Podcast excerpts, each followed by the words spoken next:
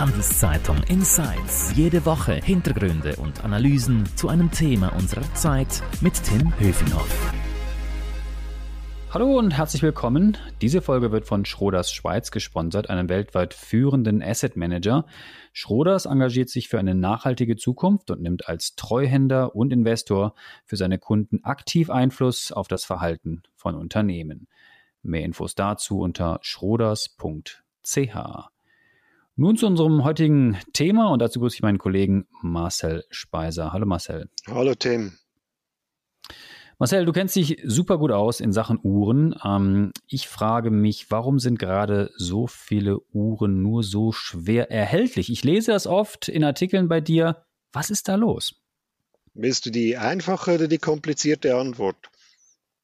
Erst die einfache und dann die komplizierte. Die einfache Antwort ist, es gibt einfach einen ziemlich krassen Nachfrageüberhang Überhang für Schweizer Luxusuhren. Okay. Und die komplizierte?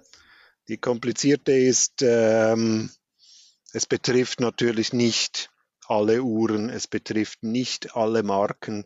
Ähm, was bekannt ist, äh, und äh, darüber haben wir bei der Handelszeitung schon oftmals geschrieben, ist äh, gewisse Modelle von Rolex, gewisse Modelle von Patek Philippe, äh, von denen gibt es viel zu wenige, von denen möchten alle was haben, ähm, aber die, äh, die Manufakturen oder die Hersteller kommen nicht nach mit, äh, mit der Produktion. Ähm, mhm. Was in jüngster Zeit erschwerend dazu kommt, das berichten Händler, ähm, ist, dass sich äh, das Problem, das sich auf wenige Marken konzentriert hat, nun auch auf weitere Marken ausweitet. Wenn ich sagen darf, es ist insbesondere Cartier betroffen, es ist Tudor betroffen ähm, und gewisse sehr kleine Brands. Aber nochmal einen Schritt zurück. Mhm. Ist das jetzt ein äh, PR- oder Marketing-Trick mit der Knappheit? Oder hat das auch was mit Corona vielleicht zu tun oder mit äh, Lieferkettenproblemen? Wir kennen das ja aus vielen Branchen. Ja. Also fehlen da wirklich irgendwelche kleinen Teile, die in den Uhren nötig sind? Oder, oder woran liegt das alles? Was ich äh, höre, äh, ist, dass es äh, wirklich kein Lieferkettenproblem ist. Ähm, es ist ähm, häufig in der Luxusgüterindustrie, und wir sprechen hier von Luxusuhren, äh, ist es natürlich Unternehmenspolitik, Angebot und Nachfrage relativ eng zu steuern. Äh, es kann dir nichts Schlimmeres passieren als Luxusmarke, wenn plötzlich äh, die halbe Welt mit einer Handtasche oder mit einer Uhr rumläuft dann, äh, dann verfliegt die Aura, dann, äh, dann ist es eben nicht mehr dieses Exklusive, das äh, diesem bestimmten Produkt äh, anhaftet. Also sämtliche Uhrenmarken, auch wenn sie nicht dazu stehen, steuern das Angebot ähm, und steuern, versuchen damit natürlich auch die Nachfrage generell hochzuhalten. Also künstliche Verknappung ist ein Thema, ähnlich wie ein besonders angesagter Club ähm, natürlich äh, die Leute gerne draußen stehen lässt, um zu zeigen, dass sie wahnsinnig angesagt sind. Und gleichzeitig sagst du, sind manche Modelle natürlich auch heiß begehrt. Also viele Leute wollen diese Modelle haben. Ja, absolut. Also wenn, wenn du, äh, wenn wir da vom klassischen Beispiel Rolex ähm, reden, die stellen ungefähr eine Million Uhren her pro Jahr. Sie könnten wahrscheinlich fünf Millionen Uhr, äh, Uhren pro Jahr herstellen und würden auch diese verkaufen. Also mhm. dieser Nachfrageüberhang ist nicht nur äh, dummes Gerede von, von mir oder von, äh, von, äh, von den Herstellern selbst, sondern den, der ist schon ein reales Thema, ja. Hm, zuletzt haben wir das ja bei der Moonswatch erlebt. Ähm, da hatte ich aber auch so ein bisschen das Gefühl, dass es eine künstlich geschaffene Hysterie war. Also ich meine, Hut ab, haben sie wirklich sehr gut gemacht, aber dass da wirklich rund um die Welt, äh, ich will jetzt nicht sagen Millionen, aber viele tausend Menschen anstanden, kampiert haben, bevor sie endlich diese Uhr bekamen. Also das war doch schon eher auch ein guter Marketing-Trick, oder?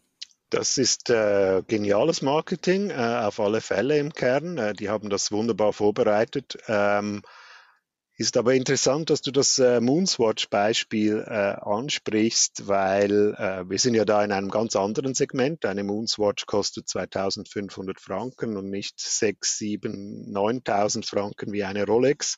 Aber an diesem Moonswatch-Beispiel lässt sich, äh, lässt sich sehr schön zeigen, äh, wie das funktioniert. Also wir haben eine Markteinführung, die mit viel mysteriösen Vorankündigungen auf Social Media oder auch in traditionellen Medien vorbereitet wurde. Ähm, wir haben ein äh, sehr knappes Angebot. Wir haben eine sehr, sehr knappe Distribution. Wir haben äh, keinerlei Online-Verkäufe dafür.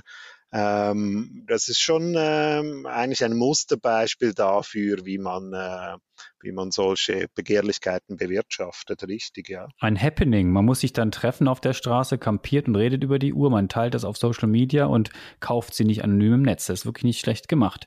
Ähm, aber sind denn mittlerweile ja. genügend, sind denn mittlerweile genügend Uhren da jetzt vorhanden oder hm. äh, werden die immer noch zu diesen hohen Preisen auch äh, vertrieben im Internet oder hat sich das mittlerweile wieder gelegt? Dieser? Die Preise haben sich schon äh, ziemlich stark beruhigt, weil natürlich äh, immer mehr Leute ähm, ihre Moonswatch bekommen, äh, im Laden oder auch auf dem äh, Secondhand-Markt zu, zu erhöhten Preisen, aber Fantasiepreise wie äh, unmittelbar nach, nach der Lancierung von tausend, mehreren tausend Franken sieht man jetzt nicht mehr. Man sieht Angebote die vielleicht beim Doppelten, manchmal noch ein bisschen mehr äh, liegen der, der, der, der eigentlichen Ladenpreise.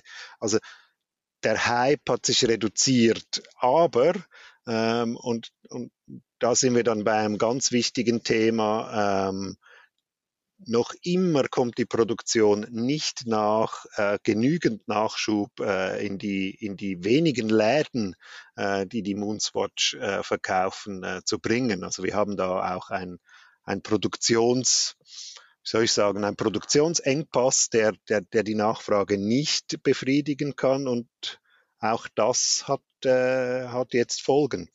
Mhm. Inwiefern?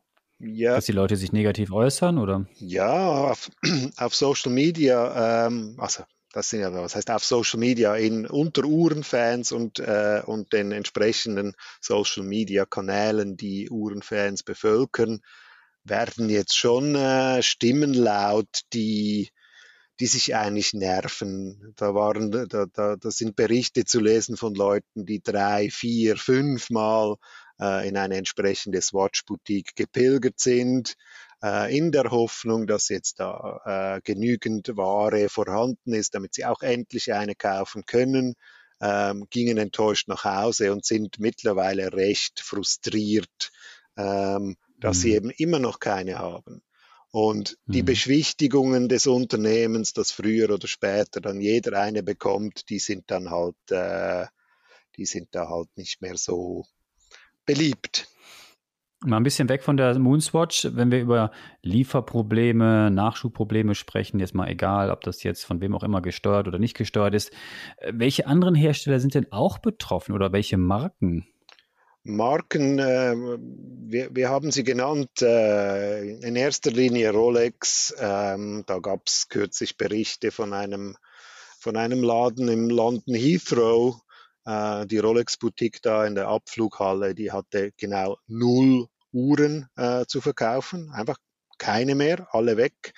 Ähm, Rolex ist das Hauptbeispiel. Gewisse Modelle von Patek Philippe sind, äh, sind eigentlich nicht zu bekommen. Gewisse Modelle von Omega sind fast nicht zu bekommen. Ähm, ähnlich bei Audemars Piguet, aber eben wie gesagt, das Problem weitet sich aus. Äh, darüber hat sich kürzlich auch einer der ganz großen Uhrenhändler der Welt, Watches of Switzerland, ein äh, britisches Unternehmen, beklagt. Er bekommt keine Cartier, er bekommt keine Tudor-Uhren und er könnte viel, viel mehr von diesen verkaufen. An dieser Stelle nochmal kurz ein Hinweis auf unseren Sponsor. Diese Folge wird von Schroders Schweiz unterstützt. Wie Schroders Nachhaltigkeit in seinem Investmentprozess integriert und Fortschritte misst, erfahren Sie unter schroders.ch. Du Marcel, für jetzt mal nicht so super Uhrenfans. Also ist das denn jetzt üblich? Passiert sowas alle paar Jahre mal oder äh, diese Lieferprobleme oder ist das jetzt was neuer Trend? Wie, wie muss man das einschätzen? Neu ist äh, die Ausweitung des Mangels sozusagen äh, auf, äh, auf Marken über die klassischen hinweg, über Rolex, Patek Philippe, Audemars Piguet hinaus. Das hat man, das sieht man eigentlich jetzt dieses Jahr. Ähm, die Probleme oder die, ich sage jetzt, der, der Nachfrageüberhang bei, bei Rolex, Patek und Audemars, den, den gibt es seit Jahren, wenn nicht seit Jahrzehnten. Hm. Und ähm, wie reagieren jetzt die Hersteller? Also gibt es welche, die, die produzieren jetzt mehr oder sind die alle erfreut, dass es eben ein bisschen knapp und teuer wird? Also wie reagieren die denn? Ja, das, ist eben ein bisschen das Erschreckende. Die, die Reaktionen der Hersteller sind, äh, sind eigentlich sehr bescheiden. Man würde ja ähm, als ökonomisch ähm, ausgebildeter Mensch oder als Betriebswirtschaftler erwarten, dass äh, steigt die Nachfrage, steigt die Produktion. Ähm, das sieht man in einem ganz, ganz geringen Ausmaß, aber grundsätzlich muss man eigentlich sagen, äh, die, die Uhrenhersteller reagieren nicht. Sie bauen die Produktion nicht aus, sie Sie entschuldigen sich vielleicht mal ähm, bei, bei den Kunden für, äh, für die mangelnde Verfügbarkeit, aber eine Re Reaktion, die diesen Namen verdient, haben wir äh, eigentlich nicht gesehen. Hm, aber die Preise legen in, in, der, in der Tendenz eher zu, oder? Die Preise legen in der Tendenz zu, wobei das vor allem äh, ein Phänomen ist natürlich des äh, Secondhand-Marktes, ähm, wo dann eben diese ein Teil der Nachfrage, die im, äh, im Neuuhrenmarkt nicht befriedigt werden kann, befriedigt wird. Ja, genau. Hm.